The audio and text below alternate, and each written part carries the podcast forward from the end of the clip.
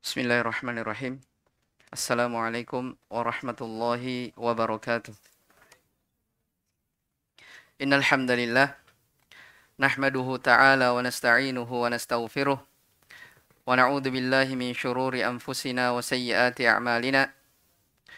May yahdihillahu fala mudilla lah wa man yudlil fala hadiya lah. واشهد ان لا اله الا الله وحده ربي لا شريك له وأشهد أن محمدا عبده ورسوله. قال الله تعالى في كتابه الكريم يا أيها الذين آمنوا اتقوا الله حق تقاته ولا تموتن إلا وأنتم مسلمون. يا أيها الناس اتقوا ربكم الذي خلقكم من نفس واحدة وخلق منها زوجها وبث منهما رجالا كثيرا ونساء. واتقوا الله الذي تساءلون به والأرحام. إن الله كان عليكم رقيبا. يا أيها الذين آمنوا اتقوا الله وقولوا قولا سديدا. يصلح لكم أعمالكم ويغفر لكم ذنوبكم. ومن يطع الله ورسوله فقد فاز فوزا عظيما. أما بعد. فإن أصدق الحديث كلام الله عز وجل وخير الهدي هدي نبينا محمد ابن عبد الله صلى الله عليه وسلم وشر الأمور محدثاتها فإن كل محدثة بدعة وكل بدعة ضلالة وكل ضلالة في النار أآذني الله وإياكم من النار. إخواني في الدين وأخواتي في الله rahimani wa rahimakumullah.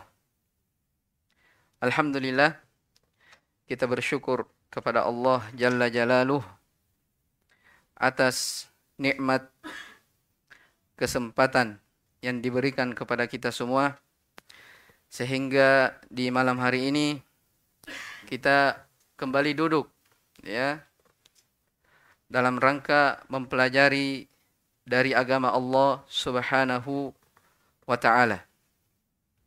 Ini adalah nikmat yang sangat besar sekaligus dia adalah nikmat yang khusus tidak diberi kepada semua orang. Siapa yang diberi nikmat bisa duduk belajar menuntut ilmu agama maka itu adalah sebuah keutamaan yang Allah Subhanahu wa taala beri kepada siapa yang dia kehendaki. Dzalika fadlullahi yu'tihi man yasha. Itulah keutamaan Allah yang Allah beri kepada siapa yang dia kehendaki. Ikhwani fid din wa akhwati fillah rahimani wa rahimakumullah. Insyaallah taala di malam hari ini kita akan membaca sebuah kitab yang sangat agung dan mulia. Ya, sebuah buku yang sifatnya wajib untuk dipelajari bagi setiap muslim dan muslimah. Ya, buku ini adalah buku yang wajib dipelajari. Buku yang berjudul Salah Satu Usul. Tiga landasan utama. Ya, di dalam beragama. Ya. Buku ini adalah buku yang ditulis oleh Syekh Muhammad bin Sulaiman At-Tamimi rahimahullahu taala. Ya, buku ini diajarkan di mana-mana. Ya, diajarkan di mana-mana. Bahkan Syekh Muhammad bin Ibrahim Al-Syekh, ya mufti pertama eh, Saudi Arabia. Beliau kepada murid-muridnya punya majelis khusus terkait dengan membaca buku ini. Setiap kali selesai diulang lagi. Setiap kali selesai diulang lagi. Ya, menunjukkan para ulama punya perhatian yang sangat besar di dalam membaca mendalami makna yang terkandung di dalam buku ini. Yaitu saya dengar beberapa kali dari Ustadz kita, Al-Ustadz Dzulkarnain Hafizahullah Ta'ala. Ya, demikian pula, ya, uh, Syekh Saleh Al-Fauzan hafizahullah taala pernah membuka sebuah daurah tentang buku salah satu usul ini. Dan yang menghadirinya yang ikut bermajlis di dalamnya adalah para ulama besar. Di antaranya Syekh Abdul Muhsin Al-Abbad hafizahullah dan selainnya. Ya. Menunjukkan para ulama kibar ya mereka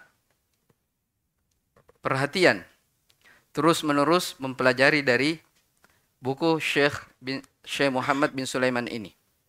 Ya, karena memang ketika kita lihat isinya setiap kali orang membacanya dia akan mendapatkan faedah di dalamnya. Ya, makanya para ulama mensyarah, menjelaskan buku ini banyak ya, banyak sekali yang mensyarah dari buku ini.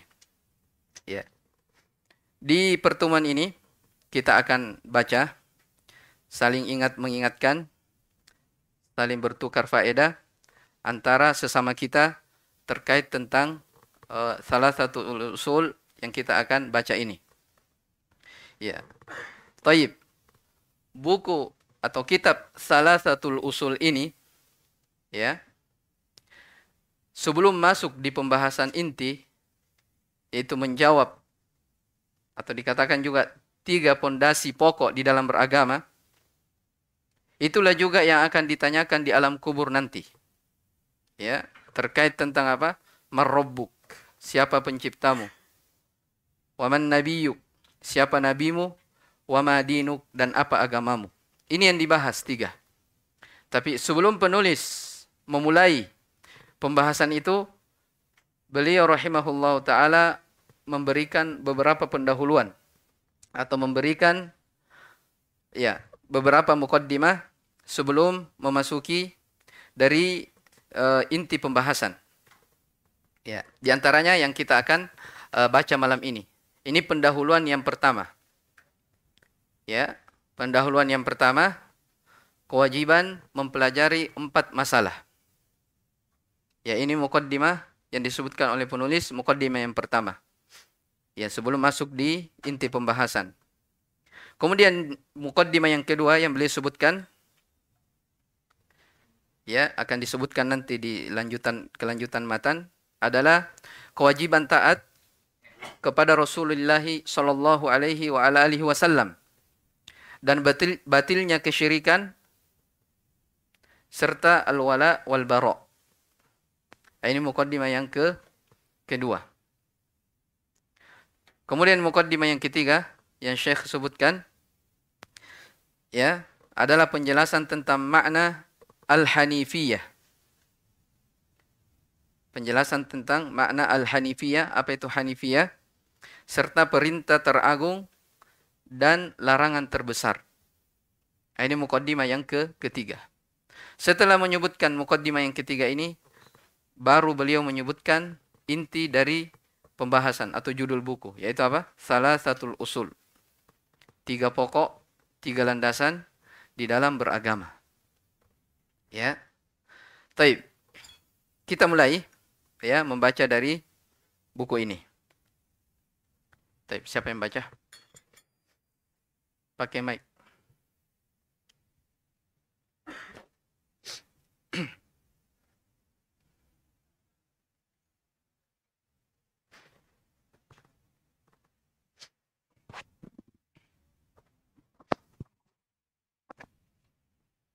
بسم الله الرحمن الرحيم الحمد لله رب العالمين الصلاة والسلام على رسول الله وبعد قال الشيخ محمد بن سليمان التميمي رحمه الله تعالى بسم الله الرحمن الرحيم اعلم رحمك الله أنه يجب علينا تعلم أربع مسائل تعلم تعلم أربع مسائل طيب الأولى العلم وهو معرفة الله ومعرفة ومعرفة نبيه ومعرفة ومعرفة الدين الإسلامي بالأدلة. الثانية العمل به. الثالثة الدعوة إليه. الرابعة الصبر على الأذى فيه. والدليل قوله تعالى بسم الله الرحمن الرحيم. والعصر. إن الإنسان لفي خسر. إلا الذين آمنوا وعملوا الصالحات وتواصوا بالحق وتواصوا بالصبر. قال الشافعي الشافعي رحمه الله لو ما أنزل الله حجة على خلقه إلا هذه السورة لكفتهم. وقال البخاري رحمه الله تعالى باب العلم قبل القول والعمل Ya di situ ditanwin asalnya. Babun.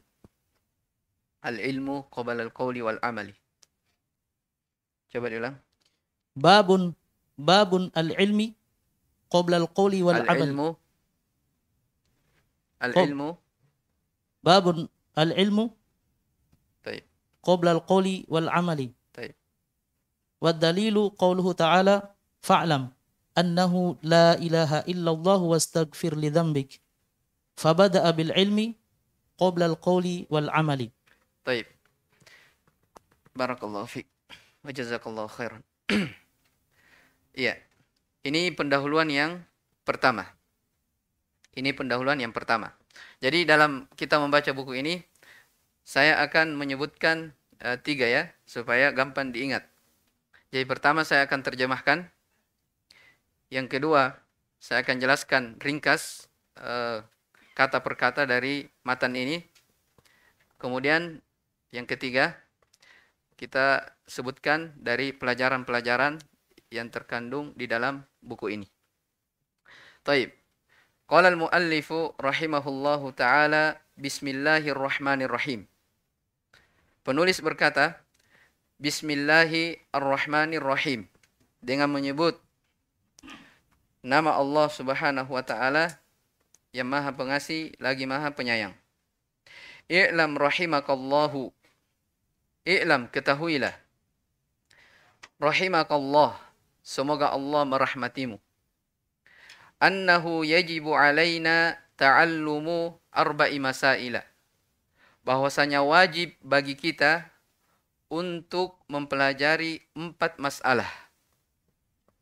Wajib bagi kita untuk mempelajari masalah. Sebentar kita akan jelaskan wajib apa di sini. Karena wajib itu terbagi. Ada yang wajib ain, ada yang wajib kifayah. Al-ula al-ilmu. Yang pertama adalah ilmu. Wa huwa ma'rifatullah yaitu ilmu mengenal Allah Subhanahu wa taala wa ma'rifatu nabiyhi dan mengenal nabinya sallallahu alaihi wasallam wa ma'rifatu dinil islami bil adillati dan mengenal agama Islam dengan dalilnya. Itu yang wajib yang pertama. As-saniyatu kewajiban yang kedua al-amalu bihi beramal bihi dengannya. Maksudnya dengan ilmu. As-salisatu yang ketiga ad-da'watu ilaihi menyampaikan dari ilmu yang kita ketahui. Berdakwah ya bahasa ininya. Ber, berdakwah. Ar-rabi'atu yang keempat as-sabru 'alal adza fihi. Bersabar di atas gangguan di dalamnya. Ya, maksudnya di dalamnya kembali ke yang pertama, ilmu, beramal dan berdakwah. Sebentar kita akan sebutkan apa makna dari bersabar. Setelah beliau menyebutkan empat perkara yang wajib, maka disebutkan dalilnya dalam Al-Quran.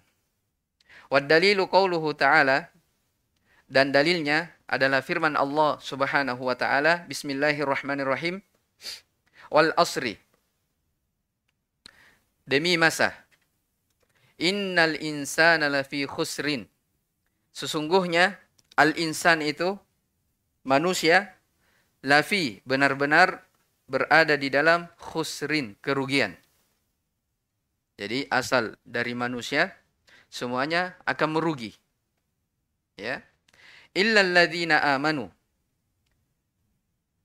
Kecuali orang-orang yang beriman. Jadi disebutkan secara umum seluruh manusia akan merugi. Ya, Allah menyebutkan seluruh manusia akan merugi kecuali yang diperkecualikan. Siapa itu? Yang pertama orang-orang yang beriman. Wa amilus solihati dan mereka yang melakukan amalan soleh. Wa tawasaw bil haqqi wa tawasaw bis sabr. Kemudian yang ketiga, mereka yang saling nasihat menasihati di atas al-haq, di atas kebenaran. Dan yang keempat, watawa sawbi as-sabr. salin nasihat menasihati dengan kesabaran. Ya. Qala Syafi'i rahimahullahu taala. Imam Syafi'i rahimahullahu taala berkata, sebentar kita akan sebutkan namanya. "Lau ma anzalallahu hujjatan ala khalqihi illa hadhihi surata lakafathum." Seandainya Allah Subhanahu wa taala tidak menurunkan hujjah ya argumen ya, pedoman kepada makhluknya kecuali hanya surah ini saja yaitu surah Al-Asr lakafathum maka surah ini sudah cukup bagi mereka Wa qala al-Bukhari rahimahullahu taala. Dan Imam Al-Bukhari rahimahullahu taala berkata, babun bab permasalahan al-ilmu qabla al-qawli wal amali. Berucap atau berilmu sebelum berucap dan beramal. Setelah itu beliau menyebutkan, wad dalilu qawluhu ta'ala dan dalilnya adalah firman Allah Subhanahu wa taala, "Fa'lam annahu la ilaha illallah wastaghfir li dzambik." Fa'lam, ilmuilah bahwasanya tidak ada ilah sesembahan yang hak untuk diibadahi kecuali hanyalah Allah dan minta ampunlah terhadap dosa-dosamu. Ini perintah kepada Nabi Muhammad sallallahu alaihi wasallam. Fabada abil ilmi qabla al-qawli wal amal. Maka dalam ayat itu dimulai dengan ilmu sebelum berucap dan beramal. Ini terjemahan dari matan ini. Dari uh, pendahuluan yang pertama ini. Taib. Pembahasan yang kedua, kita akan jelaskan uh, kata per kata dari matan ini. Ya. Kata beliau rahimahullah taala Bismillahirrahmanirrahim. Ya. Di sini Syekh Muhammad bin Sulaiman At-Tamim rahimahullah taala menyebutkan ya di awal buku beliau dengan Bismillahirrahmanirrahim. Ya, mungkin kita sudah sering dengar ya. Para ulama itu ketika mereka menulis buku, ketika ingin menulis Ya, semuanya memulai tulisannya dengan apa? Bismillahirrahmanirrahim. Ini dengan beberapa hal. Karena yang pertama, kenapa para ulama menulis bukunya mengawali dengan Bismillahirrahmanirrahim? Ya, pertama karena mencontoh Al-Quran. Mencontoh apa? Al-Quran. Di dalam Al-Quran itu semua surah di dalam Al-Quran dimulai dengan apa? Bismillahirrahmanirrahim. Kecuali surah kecuali surah Taubah. Ya, surah Taubah tidak dimulai dengan Bismillahirrahmanirrahim. Itu yang pertama alasannya. Alasan yang kedua mencontoh kepada Nabi Shallallahu Alaihi wa ala alihi Wasallam. Ya, karena Nabi Shallallahu Alaihi wa ala alihi Wasallam dalam tulisan-tulisan beliau dalam dalam surat menyurat beliau Beliau Shallallahu Alaihi Wasallam memulai tulisannya dengan basmalah. Ya di antaranya surah beliau atau surat beliau kepada Herakl, Azimur Rum, ya pembesar Romawi pada waktu itu. Ya, Nabi SAW memulai tulisannya dari dengan Bismillahirrahmanirrahim. Ya, dan ini apa namanya sesuatu yang berjalan, ya tentang Nabi Sulaiman ya Allah Subhanahu wa taala katakan dalam Al-Qur'an innahu min Sulaimana wa innahu bismillahirrahmanirrahim ketika Nabi Sulaiman alaihissalam mengirim surat kepada siapa? Ratu. Kepada Ratu Balqis, ya. Beliau katakan apa? Innahu min Sulaiman. Sesungguhnya ini dari Sulaiman. Wa innahu bismillahirrahmanirrahim. Dimulai dengan apa? Bismillahirrahmanirrahim.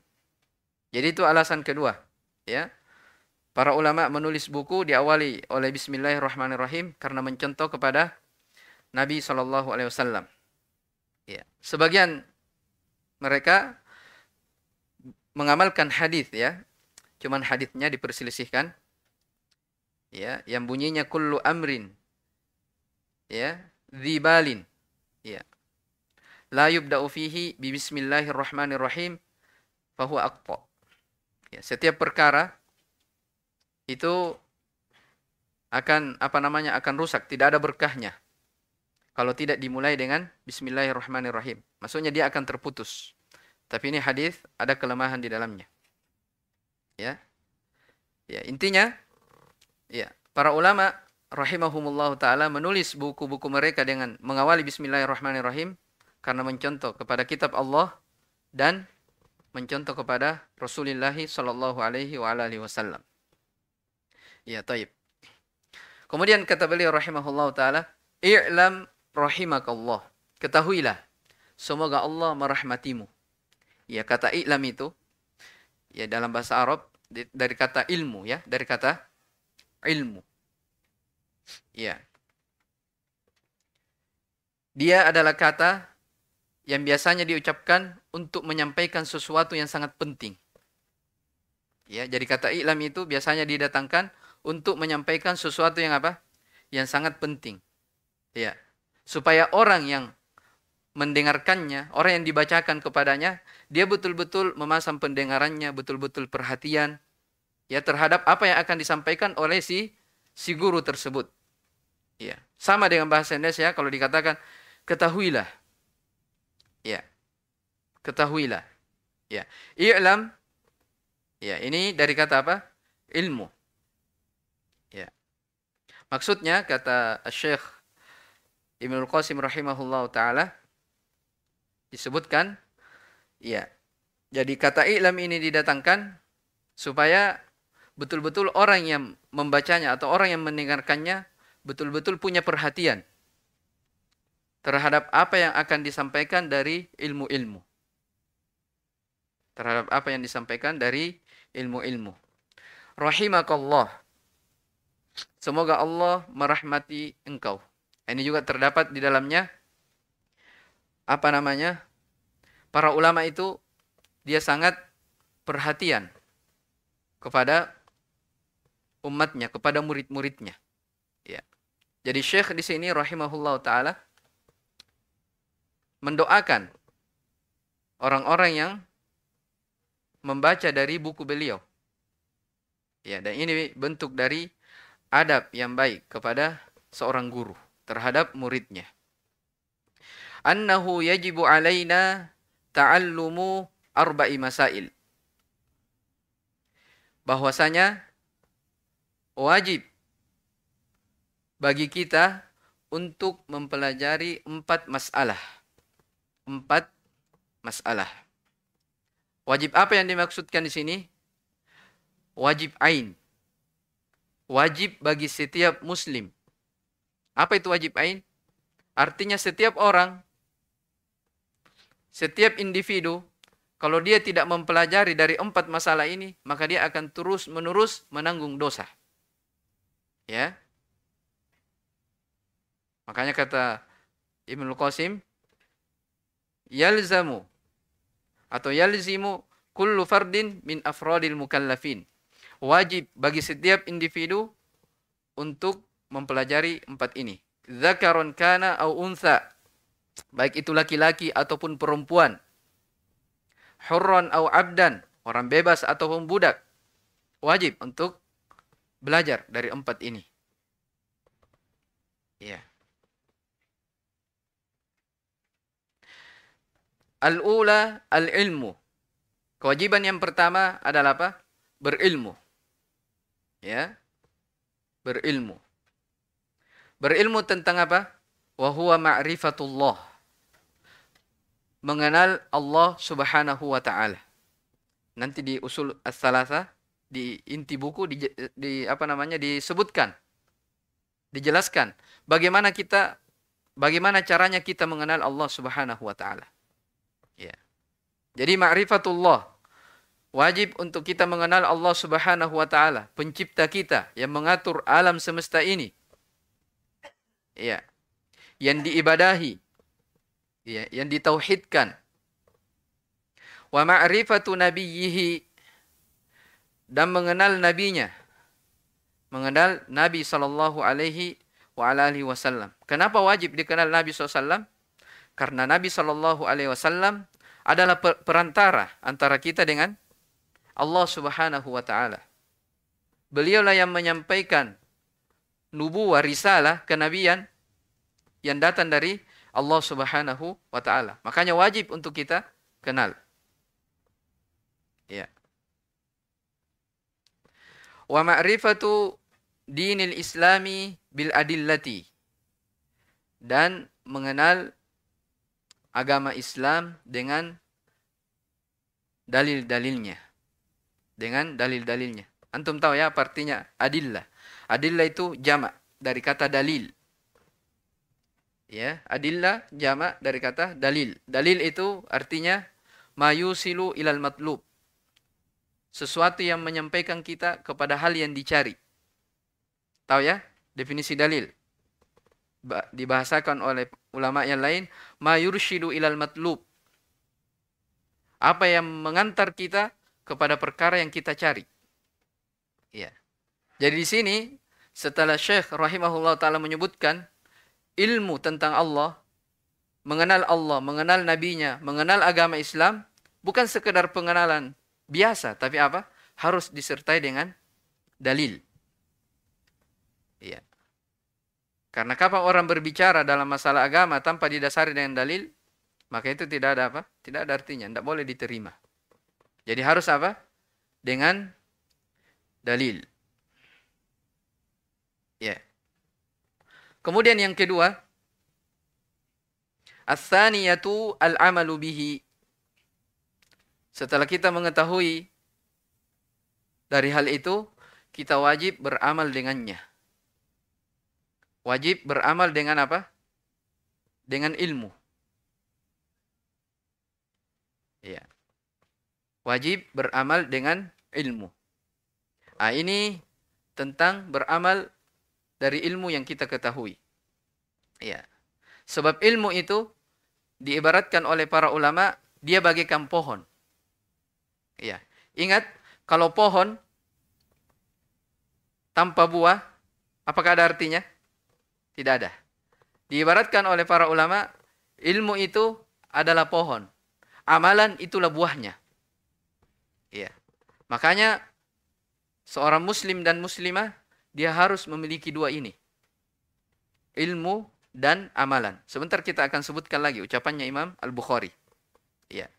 Setelah kita berilmu, wajib untuk kita mengamalkan dari ilmu tersebut. Ya. Karena dia adalah buah dari ilmu. Ya. Fala budda ma'al ilmi bidinil islami minal amali bihi. Wajib kita mengenal Islam setelah kita kenal, kita ketahui, kita ilmui harus diamalkan. Fa innal ladzi ma'ahu ilmun wala ya'mal bihi syarrum minal jahil. Ya, karena orang-orang yang berilmu tapi dia tidak beramal dari ilmunya tersebut, dia lebih rusak, lebih jelek dari orang yang jahil. Orang yang tidak tahu. Kalau orang yang jahil, ya, dia tidak tahu ilmu, wajar. Karena memang dia tidak tahu. Tapi kalau orang berilmu tapi tidak mengamalkan ilmunya, ah, ini yang apa? Ini yang lebih berbahaya dari orang-orang yang tidak tahu. Iya. Makanya dalam sebuah hadis dikatakan, asyaddun nasi azaban alimun lam yanfa'hu Allahu bi ilmihi. Manusia yang paling dahsyat siksaannya adalah orang yang berilmu tapi Allah Subhanahu wa taala tidak memberi manfaat akan ilmunya tersebut. Artinya dia tidak mengamalkan dari ilmunya. Bisa difaham ya? Baik. Ikhwani fiddin wa akhwati fillah rahimani wa rahimakumullah. Ya, maka seorang hamba wajib sebelum dia berdakwah, sebelum dia menyampaikan kepada orang lain, wajib dia punya amalan. Setelah dia belajar, duduk duduk bermajlis, ilmu yang dia ketahui wajib untuk apa? Dimulai dari dirinya dulu. Ibda binafsika binafsika fanhaha an ghayyiha fa idan tahat fa anta hakimu. Kata seorang penyair, mulailah dari dirimu dulu. Ya. Larang dirimu itu dari kesewenang-wenangan. Ya. Kalau sudah kau amalkan ilmumu, barulah bijaksana mengajari orang lain. Ya, jadi harus dimulai dari diri dulu. Ya. Makanya kata Imam Ibnu Qayyim rahimahullah taala, la budda lil abdi min quwwataini. Kata beliau, wajib bagi setiap hamba itu memiliki dua kekuatan. Yang pertama, kuwatun ilmiah, kekuatan ilmu. Yang kedua, wa kuwatun amaliyah, kekuatan apa? Kekuatan amalan. Iya, kekuatan amalan. Dan sebenarnya ilmu dan amalan inilah yang kita senantiasa minta dalam solat kita. Ya. Kita solat berapa rakaat sehari semalam? Ya, minimal 17 kali. Ya. Apa yang kita minta dalam surah Al-Fatihah? Apa yang antum minta dalam surah Al-Fatihah? Ihdinas siratal mustaqim. Ya Allah, tunjukilah kami kepada jalan yang lurus. Hidayah, jalan yang lurus. Ya. Siratal ladzina an'amta alaihim, yaitu jalannya orang-orang yang engkau beri nikmat kepada mereka. Siapa mereka itu? Disebutkan dalam surah An-Nisa. Ulaika alladziina an'ama Allahu 'alaihim minan nabiyyina was-siddiqina wasyuhada'i was-solihin. Ya. Mereka itu yang diberi nikmat adalah para nabi. Apalagi para siddiqin, syuhada, orang-orang soleh. Itu yang diberi. Ya. Apa dari amalan yang mereka punya? Apa yang ada pada mereka para nabi dan rasul ini? Kekuatan ilmu dan amalan. Ya, makanya dalam surah Sad dikatakan wadkur ibadana Ibrahim wa Ishaq wa Yaqub.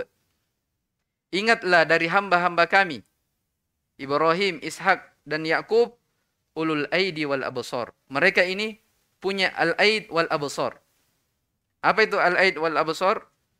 Ya ditafsirkan oleh sejumlah ulama tafsir Al-aid wal absar adalah apa? Kekuatan ilmu dan kekuatan amalan. Ya. Ya tidak. Itu yang senantiasa kita minta dalam surah Al-Fatihah. Tunjukilah kami kepada jalan yang lurus, yaitu jalannya orang-orang yang kau beri nikmat kepada mereka, para nabi dan orang soleh. Siddiqin syuhada. Siratal ladzina namta alaihim, terus ghairil magdubi alaihim waladdallin. Bukan jalannya orang-orang yang magdub yang engkau murkai. Siapa yang dimurkai? Nabi katakan magdub di situ adalah orang-orang Yahudi dan siapa yang sejalan dengan mereka. Orang-orang Yahudi dan siapa yang sejalan dengan mereka. Apa sifatnya orang-orang Yahudi? Berilmu tapi tidak beramal. Paham ini? Berilmu tapi apa? Tidak mengamalkan ilmunya. Saking berilmunya diibaratkan dalam Al-Qur'an alladzina atainahumul kitaba ya'rifunahu kama ya'rifuna abna'ahum. Orang-orang yang diberikan kepadanya Alkitab, mereka mengenal kitab itu, dia tahu betul. Seperti dia mengetahui anak-anaknya sendiri. Saking apanya? Tahu tentang ilmu. Tapi bersamaan dengan itu Allah Subhanahu wa taala murka kepada mereka. Kenapa? Berilmu tapi tidak beramal waladhdallin. Demikian pula bukan jalannya orang-orang yang disesatkan. Siapa itu? Orang-orang Nasoro. Ya, orang-orang Nasoro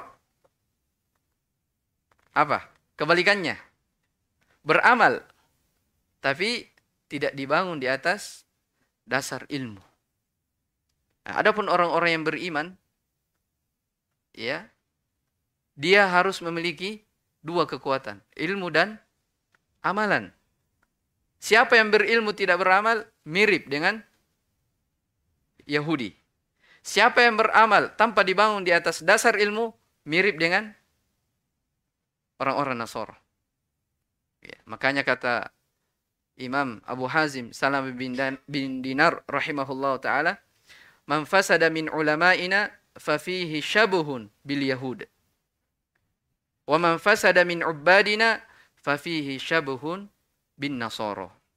Siapa yang rusak dari kalangan ulama kami, orang-orang yang berilmu di antara kami. Siapa yang rusak di antara orang-orang yang berilmu, maka dia ada bentuk keserupaan dengan orang-orang Yahudi. Dan siapa yang rusak wa man fasada min ubadina, siapa yang rusak dari kalangan ahli ibadah kami, maka dia ada bentuk keserupaan dengan orang-orang Nasara. Ya, maka wajib bagi kita untuk berilmu dan beramal. Sebentar akan disebutkan dalilnya. Bisa dipahami ini? Ya kata Fudail Ibnu Iyad rahimahullahu taala la yazalu nasu atau la yazalu apa namanya? Kata beliau senantiasa orang-orang berilmu itu jahil sampai dia mengamalkan dari ilmunya. Artinya, walaupun orang berilmu tadi tapi dia tidak mengamalkan dari ilmunya, tetap dia dianggap sebagai orang yang apa? Orang yang jahil. Dan ini ancaman ya bagi orang-orang yang mengetahui kebenaran kemudian kemudian dia tidak mengamalkannya. Dipahami ini? Baik. Maka ini yang kedua yang beliau sebutkan. Ya. Beramal dengan ilmu. Kemudian yang ketiga dari ilmu yang wajib dipelajari adalah ad-da'watu ilaih. Adalah berdakwah, menyampaikan. Ya, ini harus ditambah sedikit ya tentang dakwah. Jadi dakwah itu Bukan tugasnya para ustadz saja, enggak. Ya. Orang yang menyebarkan pamflet-pamflet misalnya, ya, itu sudah termasuk apa? Dakwah. Ya. Orang-orang yang menjadi sebab ya, sebuah majelis itu terlaksana yang menjadi sebab itu sudah bahagian dari apa? Dari dakwah di jalan Allah Subhanahu wa taala.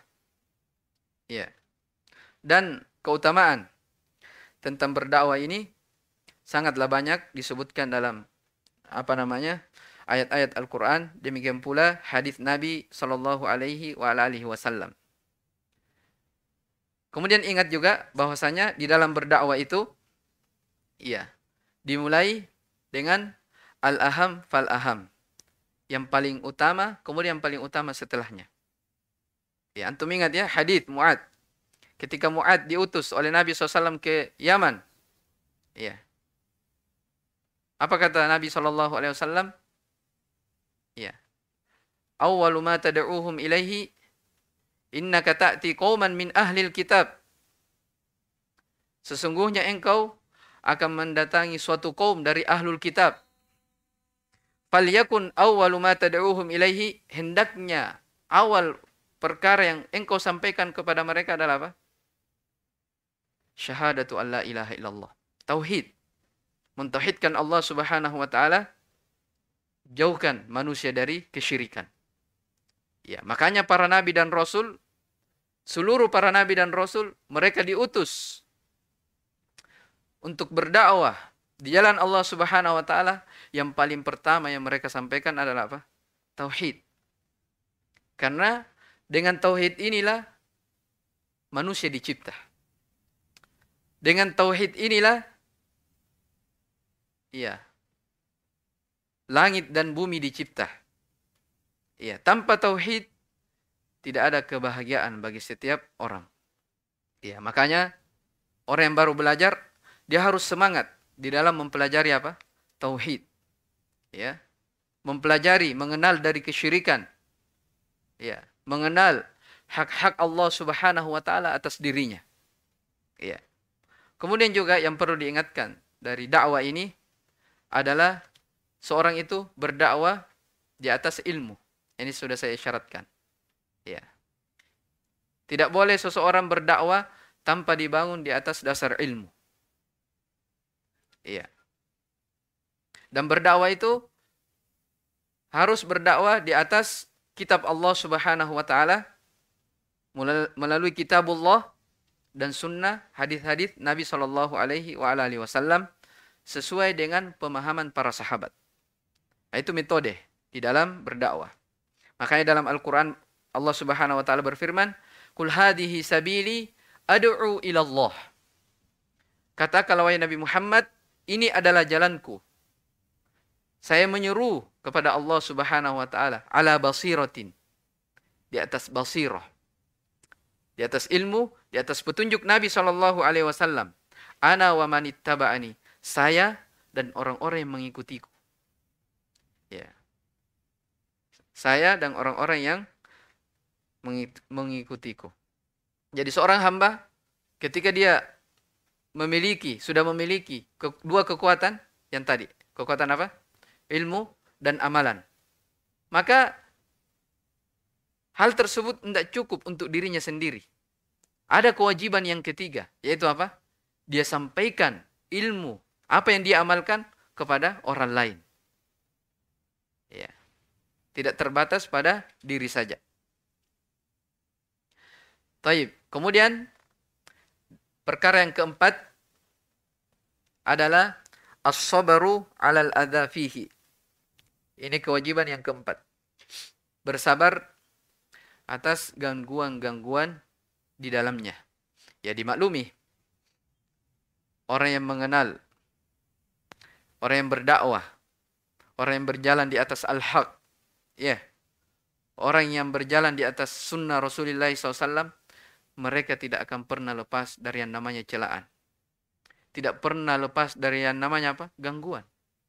Jangankan kita, para nabi dan rasul saja mereka diganggu. Ya. Mereka di, disakiti.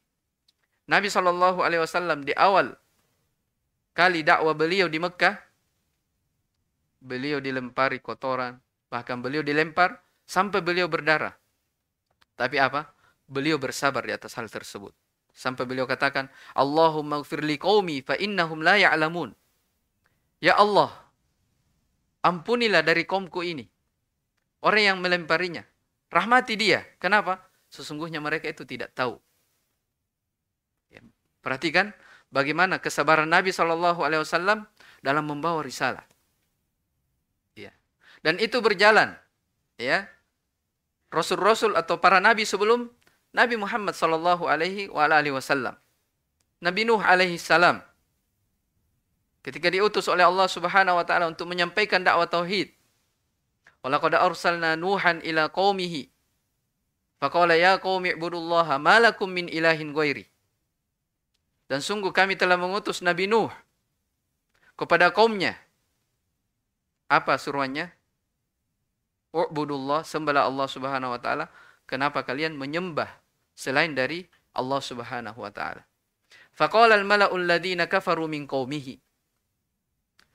Para pembesar, para raja, orang-orang yang terhormat dari kaumnya mengatakan apa? Faqala al-mala'ul ladzina kafaru min qaumihi ma basharon ya ma hadza basharon mithlana Ma naraka taba'aka illa alladhina hum aradiluna badiyar ra'i wa ma nara lakum alaina min fadlin bal nadunnukum kadhibin. Kata pembesar kaumnya, ya, kami tidak melihat engkau wahai Nabi Nuh kecuali hanya manusia biasa seperti kami.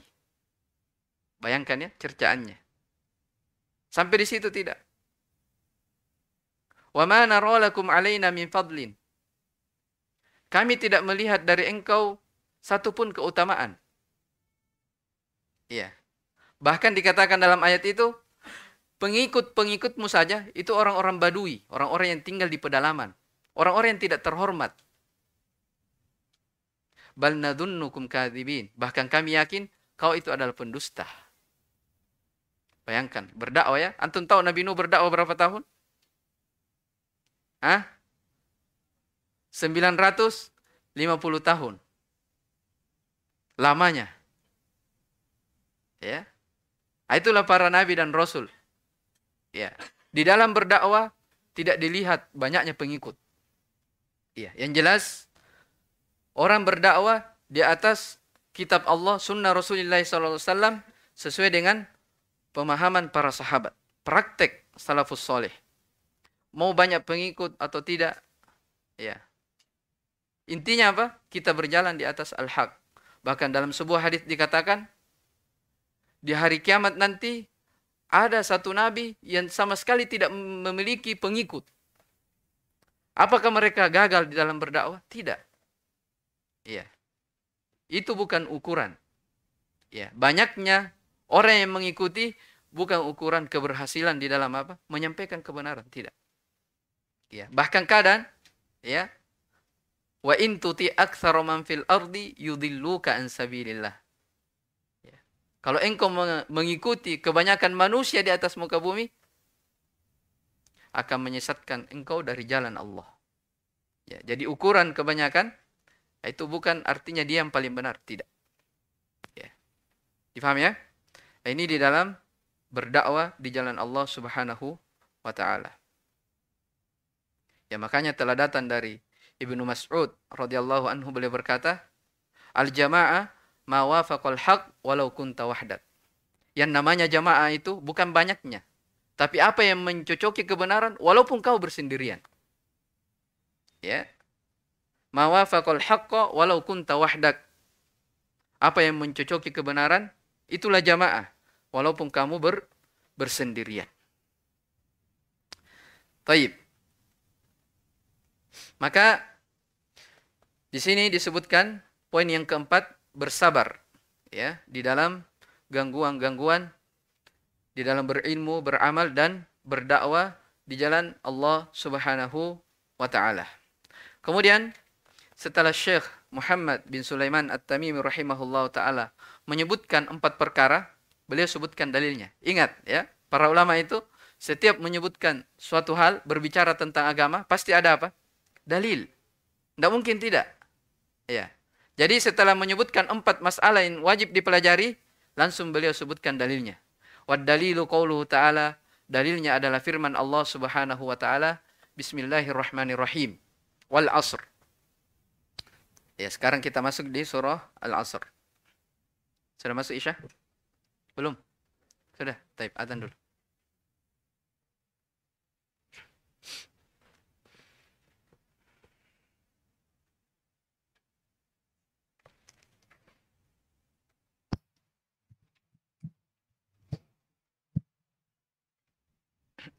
Allahu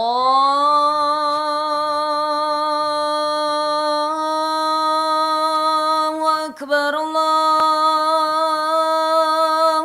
Ekber. Allahu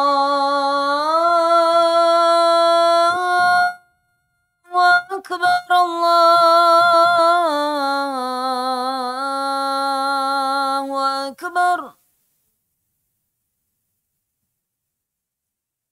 أشهد أن لا إله إلا الله.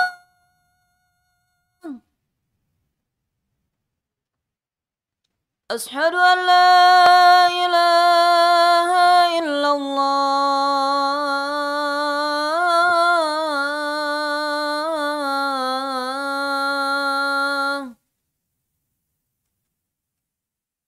أشهد أن محمد رسول الله.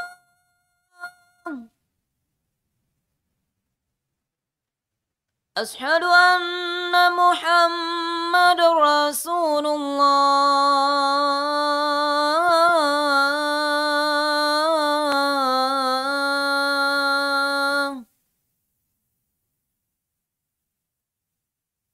حي على الصلاة.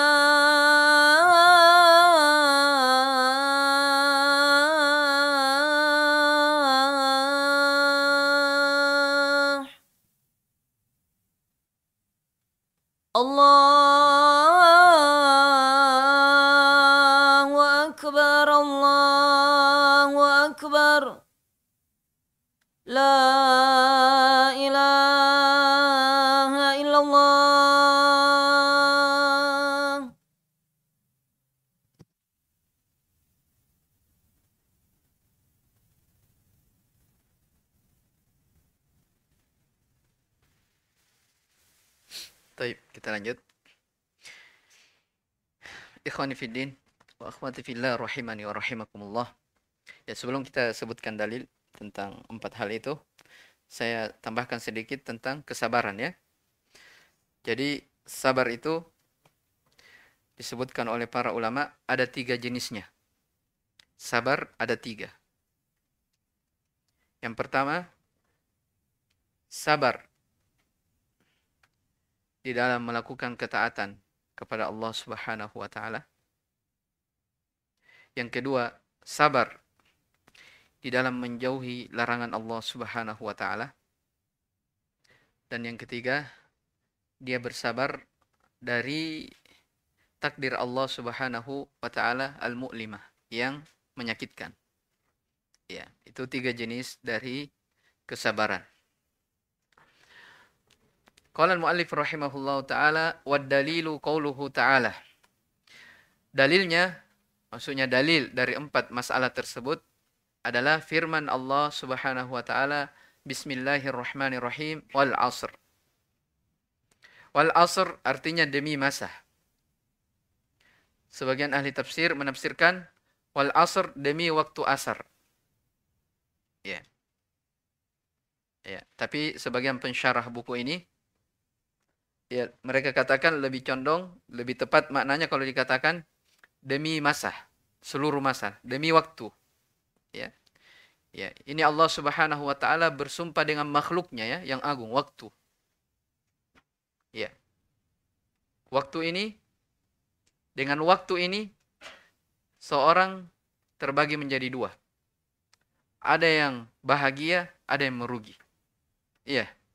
Siapa yang memanfaatkan waktunya hidup di dunia ini dengan amalan soleh, dengan keimanan, dengan ilmu, maka inilah yang akan mendapatkan keberuntungan. Dengan waktu ini ada orang yang merugi, yaitu orang-orang yang menyia-nyiakan. Orang-orang yang tidak memanfaatkan waktu hidupnya di dunia ini, itulah orang-orang yang apa? Orang-orang yang sengsara. Iya. Makanya Imam Ibnu Qayyim rahimahullah taala dalam kitab beliau Al-Faid menyebutkan bahasanya menyia-nyiakan waktu orang yang tidak menjaga waktunya sebenarnya itu lebih dahsyat, lebih berbahaya daripada kematian. Dari sisi mana? Saya bacakan ya. Kata Ibnu Qayyim rahimahullah taala, idha'atul waqti asyaddu minal mauti. Menelantarkan waktu, menyia-nyiakannya itu lebih dahsyat daripada kematian. Kenapa? Lianna idha'atal waqti taqta'uka anillah wad daril akhirah. Karena menyia-nyiakan waktu, tidak menjaga waktu, itu akan memutus engkau dari mengingat Allah dan negeri akhirat. Ya. Sementara wal maut, sementara kematian, yaqta'uka anid dunya wa ahliha. Hanya memutus engkau dari dunia dan orang-orang yang berada di dunia. Jadi yang mana lebih dahsyat? Lebih dahsyat orang-orang yang menyanyiakan waktunya, lebih parah daripada kematian. Kalau kita meninggal, kholas, sudah. Kita akan terputus dari dunia yang penuh, yang penuh dengan ujian dan cobaan ini, dan kita akan berpisah dengan keluarga, karib kerabat kita. Ya. Tapi kalau orang yang menyanyiakan waktunya, tidak memanfaatkan waktunya, nah ini apa?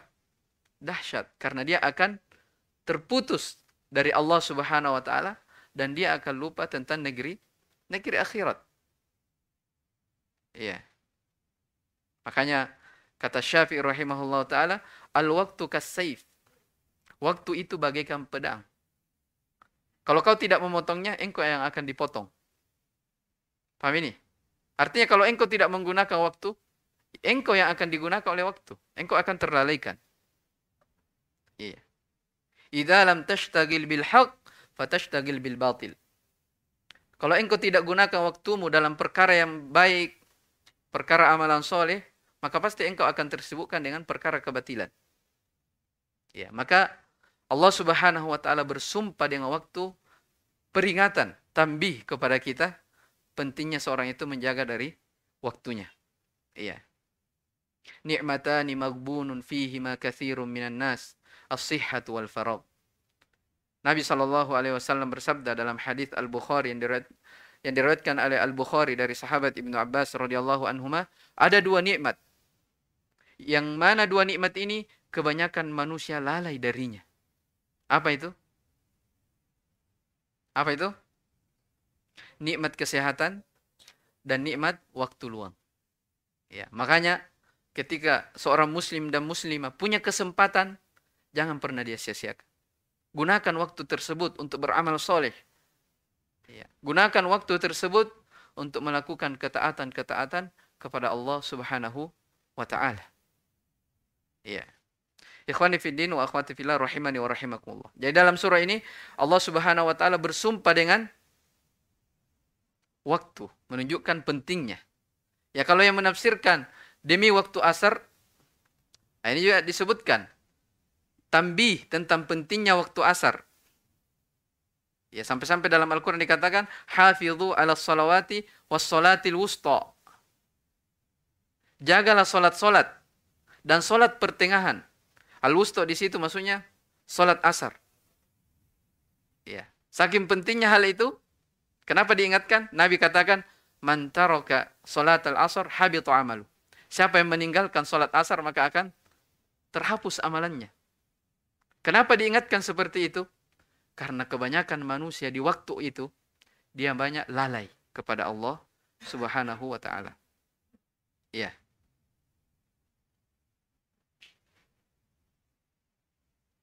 Afa amina ahlul qura ayyatiyahum ba'suna bayatan wa hum naimun.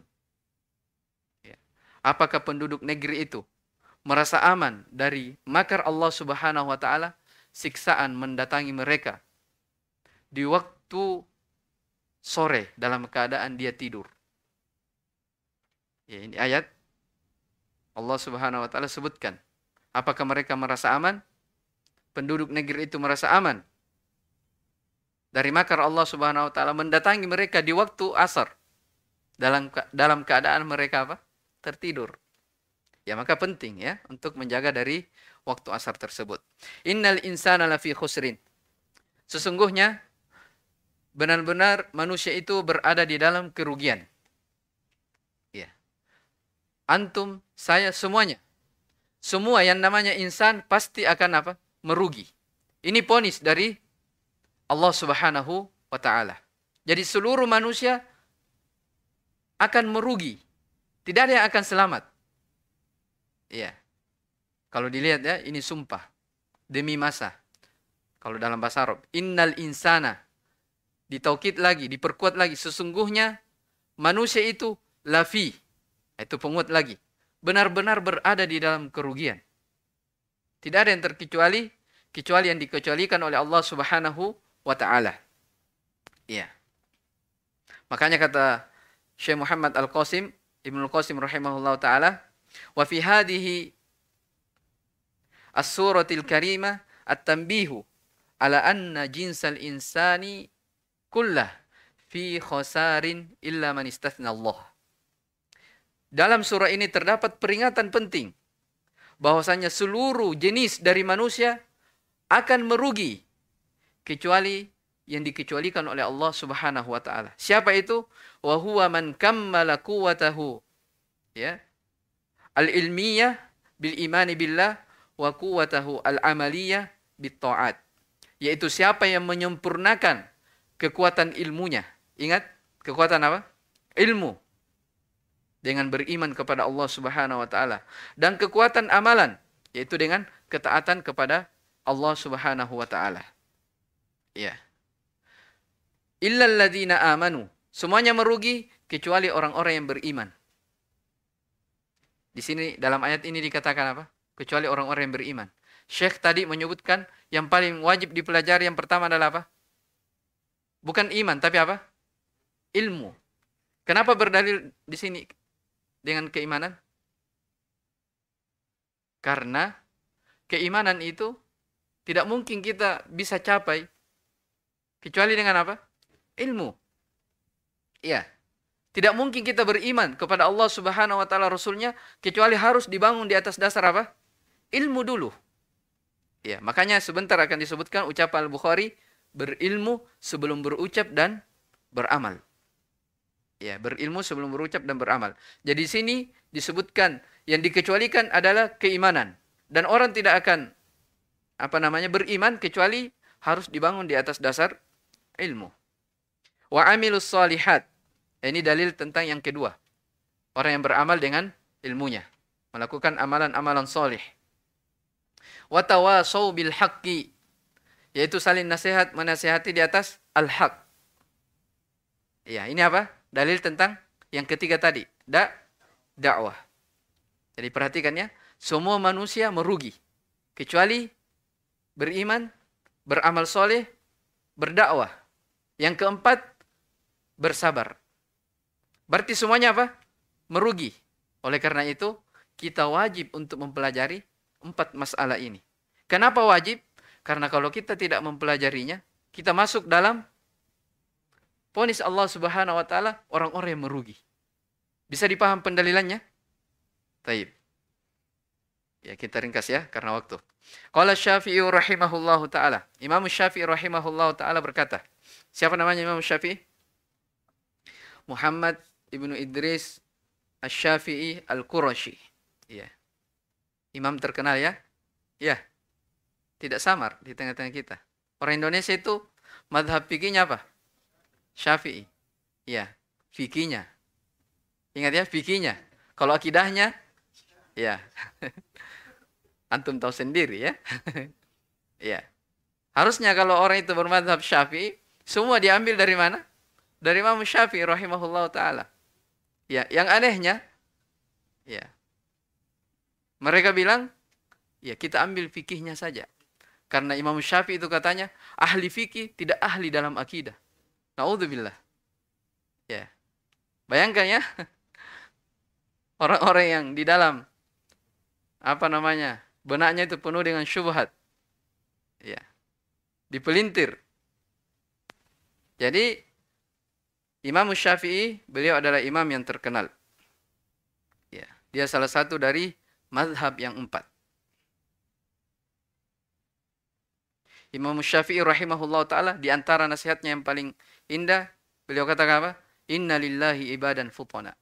Sesungguhnya di antara hamba-hamba Allah ada orang-orang yang cerdas. Tallaqud dunya atau tarakud dunya wa khaful fitana. Mereka meninggalkan dunia, tidak peduli dengan dunia karena takut dengan fitnahnya. Ya. Dunya wa khaful fitana. Mereka meninggalkan dunia bukan artinya dia tidak mau bekerja, ya, bukan. Artinya apa? Dia lebih peduli dengan negeri akhirat daripada apa? Dunianya. Mereka meninggalkan dunia karena takut akan fitnahnya. Falamma alimu annaha laysat lihayyin watana tatkala mereka tahu bahwasanya di dunia itu bukan tempat yang abadi. Bukan tempat tinggal kita. Ketika dia tahu seperti itu, ja'aluha lujjatan wattakhadhu salihal a'mali fiha sufuna. Mereka jadikan dunia itu sebagai lautan. Ya, dan menjadikan amalan-amalan soleh sebagai perahunya. Paham? Beliau Imam Syafi'i rahimahullah mengibaratkan dunia ini bagaikan lautan yang sangat luas, yang sangat dalam. Ya. Kalau orang tidak berperahu, maksudnya tidak melakukan amalan soleh, maka dia akan larut tenggelam ke dalam lautan itu, lautan dunia. Itu di antara nasihat Imam Syafi'i rahimahullah ta'ala. Banyak ya dari nasihat-nasihat beliau yang sangat indah. Itu Imam Syafi'i rahimahullah. Kata beliau, "Lau ma anzalallahu hujjatan ala khalqihi illa hadhihi surata lakafathum." Seandainya Allah Subhanahu wa taala tidak menurunkan satu hujjah ya. Apa hujjah? Satu metode manhaj manusia itu berjalan kepada Allah Subhanahu wa taala. Seandainya Allah Subhanahu wa taala tidak menurunkan hujjah kepada makhluknya kecuali hanya surah ini, surah Al-Asr, maka sudah cukup bagi mereka. Apalagi yang dicari? Semua manusia merugi kecuali apa? Empat. Cari empat sifat ini, pasti kita menjadi orang-orang yang selamat. Ya. Wa qala al-Bukhari rahimahullahu taala. Imam Al-Bukhari rahimahullahu taala berkata, siapa namanya? Muhammad ibnu Ismail. Kalau Syafi'i tadi siapa kunyanya? Hah? Muhammad bin Idris Asy-Syafi'i. Siapa kunyanya tadi? Abu Abu Abdullah. Semua imam madhab kunyanya Abu Abdullah. Kecuali satu. Siapa? Abu Hanifah. Iya, kunyanya Abu Hanifah. Iya. Nama beliau siapa? Siapa namanya? Abu Hanifah? Nu'man ibnu Thabit. Rahimahullah ta'ala. Muhammad ibnu Ismail. Namanya Al-Bukhari. Abu Abdullah juga. Ya, kunyanya. Muhammad ibnu Ismail. Cuman beliau dikenal dengan nama negerinya. Bukhara. Ya, dijuluki dengan Al-Bukhari. Antum tahu ya? Sahih Bukhari. Pernah dengar? Kitab Sahih Al-Bukhari. Yaitu kitab Sahih Bukhari. Imam Bukhari rahimahullah ta'ala menulis buku itu selama 16 tahun. Kitab Sahih Al-Bukhari. Berapa ribu hadis di dalamnya. Semua beliau kumpulkan hadis-hadis sahih yang datang dari Nabi Sallam. Bahkan disebutkan oleh para ulama, kitab Sahih Bukhari ini karya Muhammad bin Ismail, dia adalah, dia adalah kitab yang paling sahih setelah Al-Quran. Ya, kitab yang paling sahih setelah Al-Quran. Ya. Beliau menulis selama 16 tahun. Bayangkan keberkahan dari umurnya para ulama dahulu. Dan beliau sebutkan, tidaklah saya menulis, memasukkan satu hadis di dalam bukuku Sahih Bukhari, kecuali saya sholat sunnah dua rakaat sebelum saya menulis, memasukkan satu hadis. Bayangkan ya, keberkahan. Beliau sudah wafat, tapi nama beliau masih harum di tengah-tengah kita. Itulah apa? Para ulama. Ya. Jasad-jasad mereka sudah ditelan bumi. Tetapi karya-karya mereka masih kita baca hingga hari ini. Itulah para apa namanya? pewaris para nabi. Kata Imam Al-Bukhari rahimahullah taala ini dalam sahihnya ya, dalam sahih Bukhari. Babun al-ilmu qabla al-qawli wal amal. Beliau beri bab kitab beliau beri judul apa? Al-ilmu qabla al-qawli wal amal. Berilmu dahulu sebelum berucap dan beramal. Jadi syarat orang itu berbicara, syarat orang itu bisa berbicara dalam agama dan bisa beramal harus didasari dengan apa? Ilmu. Siapa yang berbicara dan beramal tanpa dibangun di atas dasar ilmu, maka ini apa? Hal yang tidak dianggap batal. Ya, jadi harus punya apa? Ilmu. Nah, dari sini juga isyarat, pelajaran penting bagi setiap orang itu untuk berilmu, belajar terus, jangan pernah bosan dalam menuntut ilmu. Sedikit demi sedikit, lama-lama menjadi lama-lama menjadi bukit. Taib. Kemudian beliau sebutkan mana dalilnya berilmu sebelum berucap dan beramal. Wa dalilu qauluhu ta'ala. Dalilnya adalah firman Allah Subhanahu wa taala, "Fa'lam ilmuilah annahu la ilaha illallah bahwasanya tidak ada. Ingat ya, pertama disebutkan ilmu. Fa'lam ilmuilah. Tidak ada sesembahan ilah yang berhak disembah kecuali Allah Subhanahu wa taala dan minta ampunlah kepada dosa-dosamu. Ini siapa yang diperintah di sini? Ilmuilah. Siapa yang siapa yang diperintah oleh Allah untuk berilmu? Nabinya, Nabi Muhammad sallallahu alaihi wasallam. Ya. Padahal siapa yang paling berilmu? Yang paling bertakwa dibandingkan Nabi sallallahu Ya. Ini menunjukkan apa? Isyarat. Bagaimanapun orang berilmu tetap diperintah untuk apa? Terus menerus belajar. Jangan pernah bosan. Nabi saja diperintah terus. Ya ayuhan nabi, ittaqillah. Wahai nabi, bertakwalah kepada Allah. Siapa yang paling bertakwa selain nabi? Siapa yang ber- paling bertakwa dari Nabi sallam? Tidak ada. Tapi bersamaan dengan itu Allah Subhanahu wa taala perintah terus untuk apa? Menjaga dari ketakwaan itu. Sama ini, ya. Berilmulah tentang la ilaha illallah dan minta ampunlah terhadap dosa-dosamu. Maka kata beliau, fabada abil ilmi qabla al-qawli wal amal. Maka dimulai dengan ilam, dengan ilmu sebelum berucap dan beramal.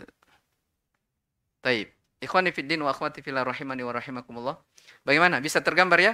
Pendahuluan yang pertama, usul salata. Iya.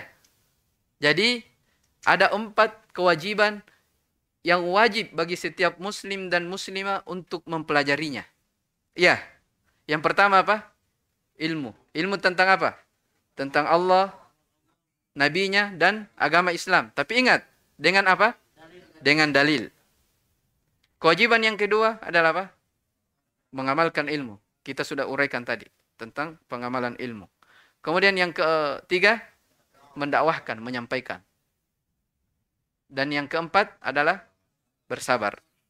Ya, ini empat perkara yang wajib dipelajari. Siapa yang tidak memiliki empat perkara ini, maka hati-hati. Innal insana lafi khusrin. Sesungguhnya manusia benar-benar berada dalam kerugian. Kecuali yang memiliki empat sifat. Taib, mudah-mudahan ya ini empatnya uh, perkara yang wajib untuk dipelajari bagi setiap muslim dan muslimah. Masih ada satu pembahasan tentang apa?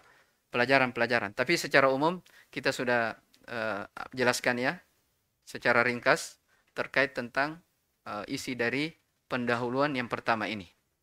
Baik, saya kira ini cukup ilahuna. Semoga hal ini bisa bermanfaat untuk diri saya dan kepada jamaah sekalian.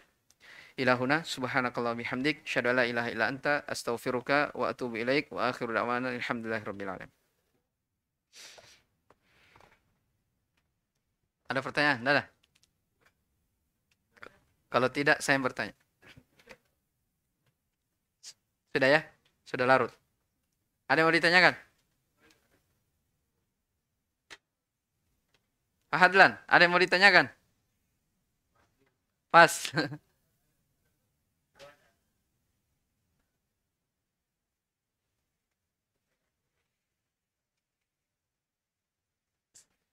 Bismillahirrahmanirrahim.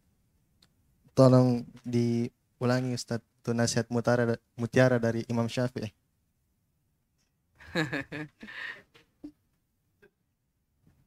Inna lillahi ibadan futana. Tallakud dunya wa khaful fitana. Atau tarakud dunya wa khaful fitana. Falamma alimu annaha laysat lihayyin watana. Kayaknya ada yang kurang ya. Nanti saya lihat lagi. Falamma alimu annaha laysat lihayyin watana. Ja'aluha lujjatan wattakhadhu salihal a'mali fiha sufuna. Taib. Nanti insyaallah kita tulis itu. Ya, itu disebutkan oleh Imam Nawawi rahimahullah dalam muqaddimah Riyadus Salihin. Yang antum punya buku Riyadus Salihin lihat pendahuluannya. Beliau sebutkan An-Nawawi sebutkan ucapannya Syafi'i, syairnya tentang apa? Uh, tentang dunia itu. Taib. Ya bisa ditulis nanti. Taib. Apa Ustaz? Mal makna. Ah? Mal makna. Maknanya? Nah, Sudah saya sebutkan tadi. ya nanti ditulis saja ya, biar lebih ini. Ah?